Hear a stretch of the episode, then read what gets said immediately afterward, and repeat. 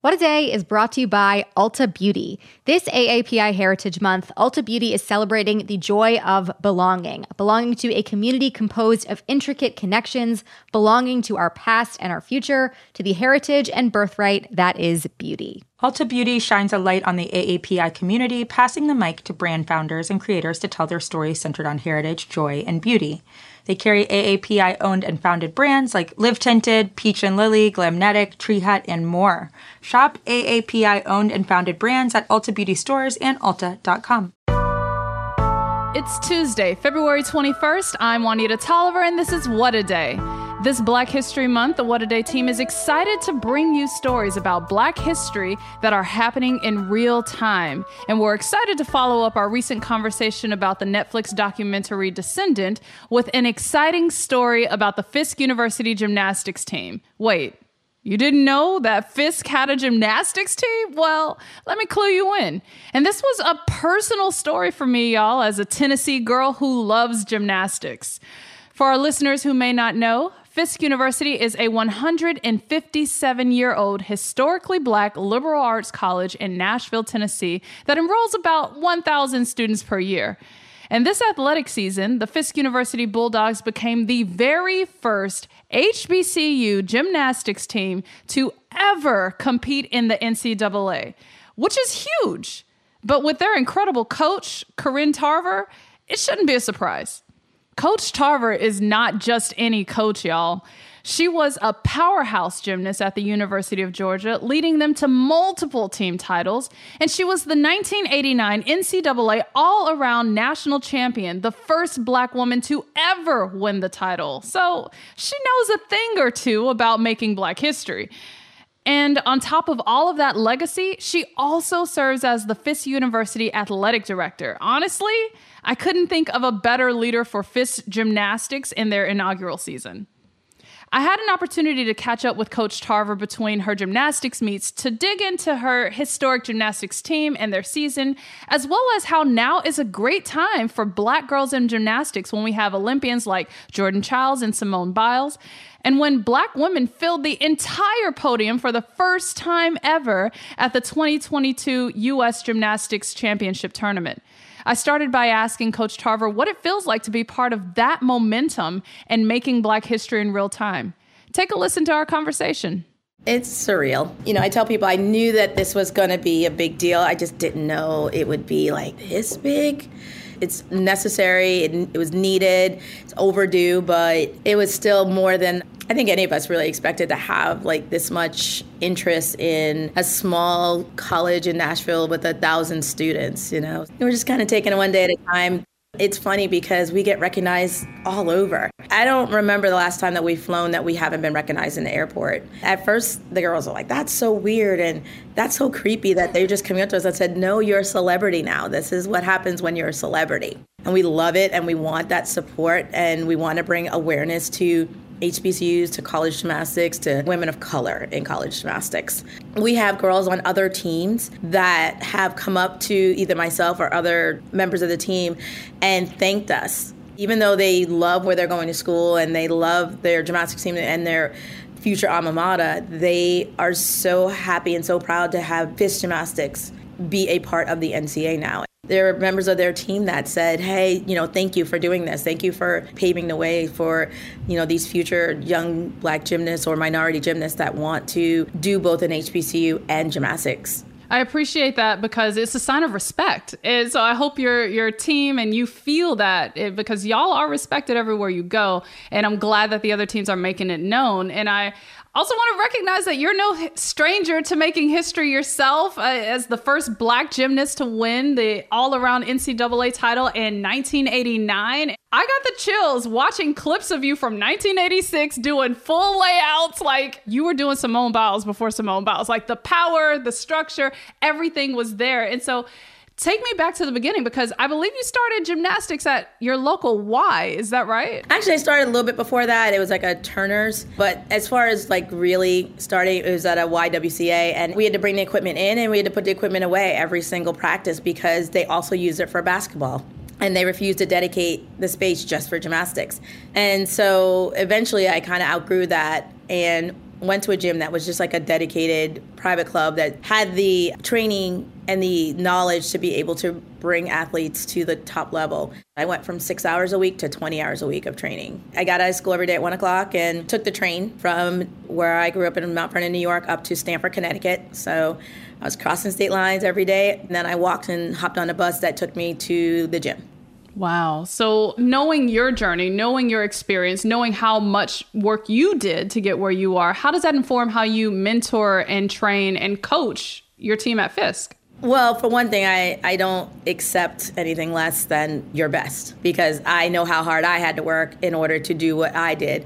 And I also remind them that, you know, you put in all these years of club gymnastics, all those hours to do this, to come and do college gymnastics. So do it well, do it the best of your ability every single time you step out there and you should feel like you did the best you could. And if you can walk away from the competition saying that, then you know you've achieved your goal. You know, we always want to do better than what we think we're capable of, uh, and there's a lot of girls on our team that are learning that that they're capable of doing more than they think they are but that comes with experience. That comes with learning. We have a team of mostly freshmen. So they had to learn what college gymnastics is about. They had to learn how to pace themselves. They have to learn how to compete on less training and they're not used to that. So at first they kind of thought there's no way i could be successful because we only trained two days this week. That's okay. We trained ourselves in the preseason so that we don't have to do as much because we never get out of shape. We never stop. And now they're learning oh i can go up one day of practice or two days of practice and be just fine. And you mentioned they're all freshmen. So as you're recruiting for 2023, they're going to be great mentors next year for the next class coming in. So how is recruiting going and what are you most excited about when you have those two different years of athletes you'll be working with? Well, we do have a couple of transfers, so a couple of upperclassmen, but it's funny because I've had several of our freshmen come up to me and go, okay, coach, so for next year when we come in in the fall, we're going to make sure we do this and do this so that we can make sure that we're ready. And I'm like, ah, you're starting to understand, huh? I love that energy. Yeah, you're starting to figure it out. They're already looking at what they want to do differently next year or how they want to approach things next year to make sure that they're ready because they're like, we're not going to be getting these scores next year. We're going to have more people. We'll have more depth. I'm like, all right. Bet right? Like challenge accepted. I said, so so now you understand what you need to do to make sure you are ready for competition. Like, yeah, we got this. And those freshmen coming in, they're going to help us, and we're going to be ready, and we'll be able to help them along. And I'm like, all right. we have a lot more to cover in this conversation, and we'll be right back after these ads.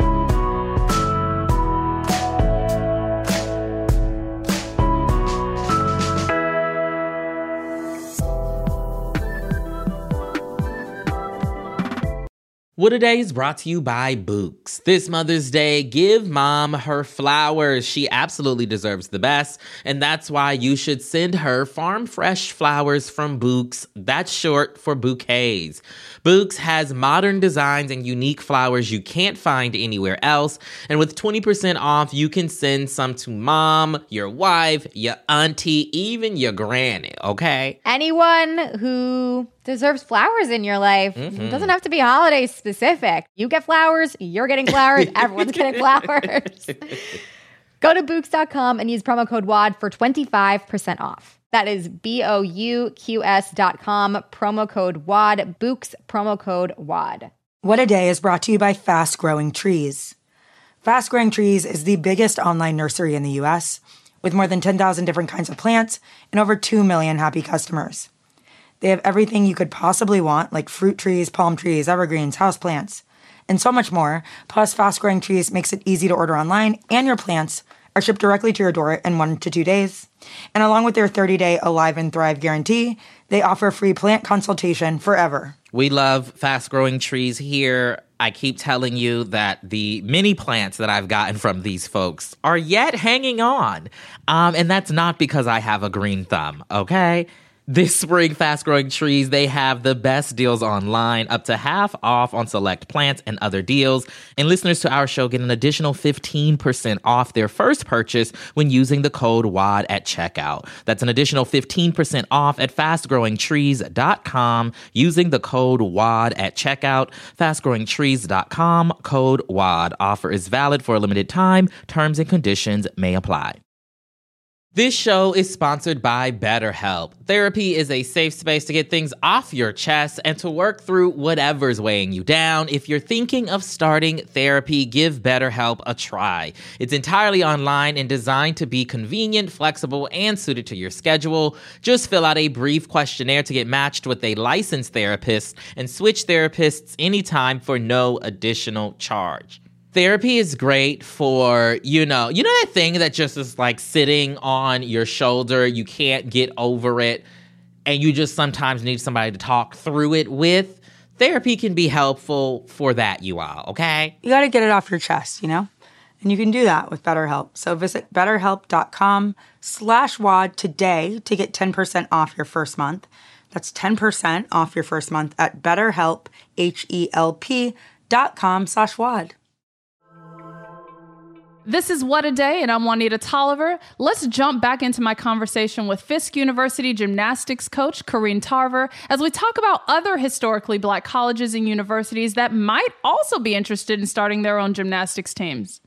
The other people learning in this are not only me and the general public, but other HBCUs who are watching y'all and potentially inspired to start their own program. So, uh, what's your message to fellow HBCUs who are inspired but might not know exactly where to start?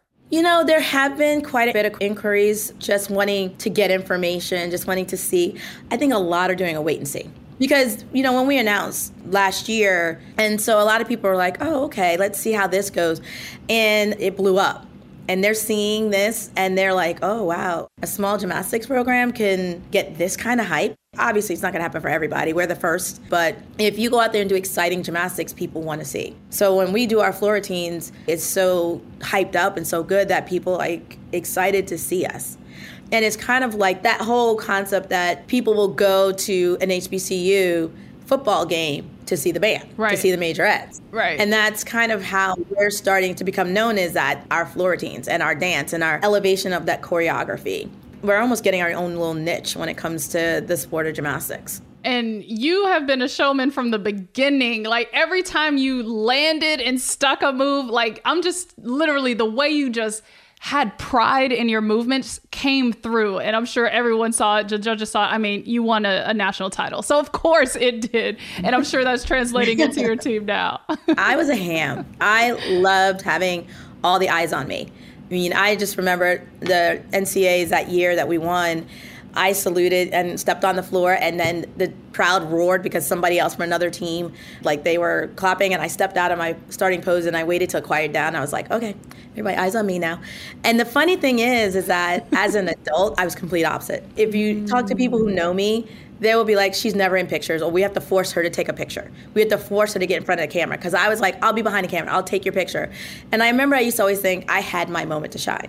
You know, I mean, that was college, that was my gymnastics career, that was where I wanted to be front and center. I was like, I've done that. I've done that part of my career. Now I'm okay stepping into the background and helping others to shine, helping other people to get their moment, helping other people to be that ham that everybody wants to see. So it's kind of interesting because now I've been thrust back into the front of the cameras right. with interviews and stuff like that. And, you know, I don't mind it. It's not that I hate it, but it's just it's kind of ironic. I'm more about trying to help other people to have the fun I did. I mean, I loved it. Right. Every second of it. Like you said, you could see when I stepped out on the floor, I absolutely love what I was doing. And I want my athletes to have that same experience, to love what they're doing, to know that because of how dynamic their tumbling is and how amazing their choreography is and their personalities that everybody in that arena wants to see what they're doing in addition to loving what they're doing, I want to make sure that you and your team have what you need to do it well. So, how can the public support Fisk Gymnastics in the future? We have fundraising that's always going. Like I said, we are a small school. So, that was one of the attractions is that you could do it without having to break the bank.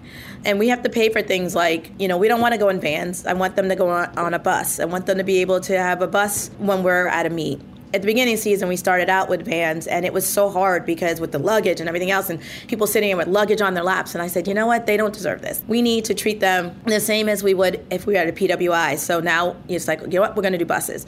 Well, that's not cheap.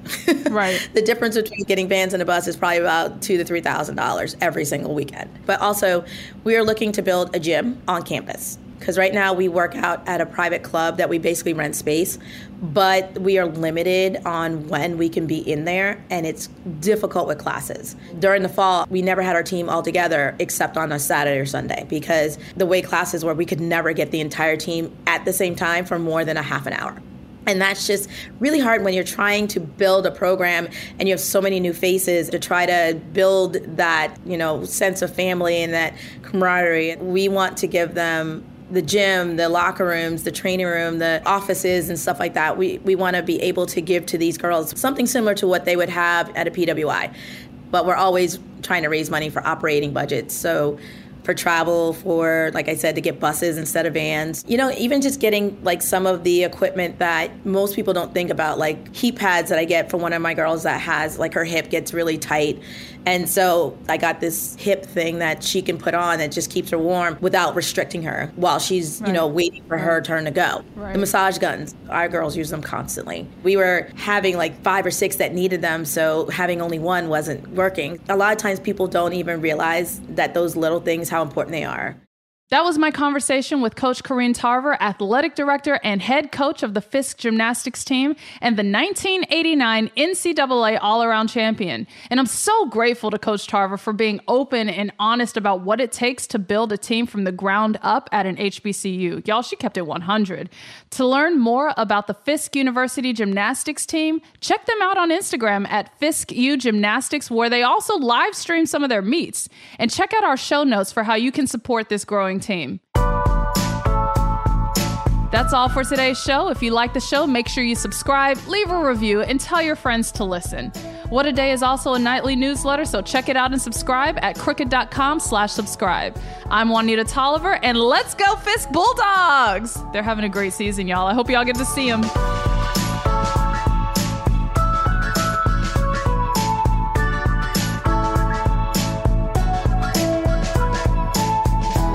Day is a production of Crooked Media. It's recorded and mixed by Bill Lance. Jazzy Marine and Raven Yamamoto are our associate producers. Our head writer is Jocey Coffman, and our executive producer is Lita Martinez. Our theme music is by Colin Gilliard and Kashaka.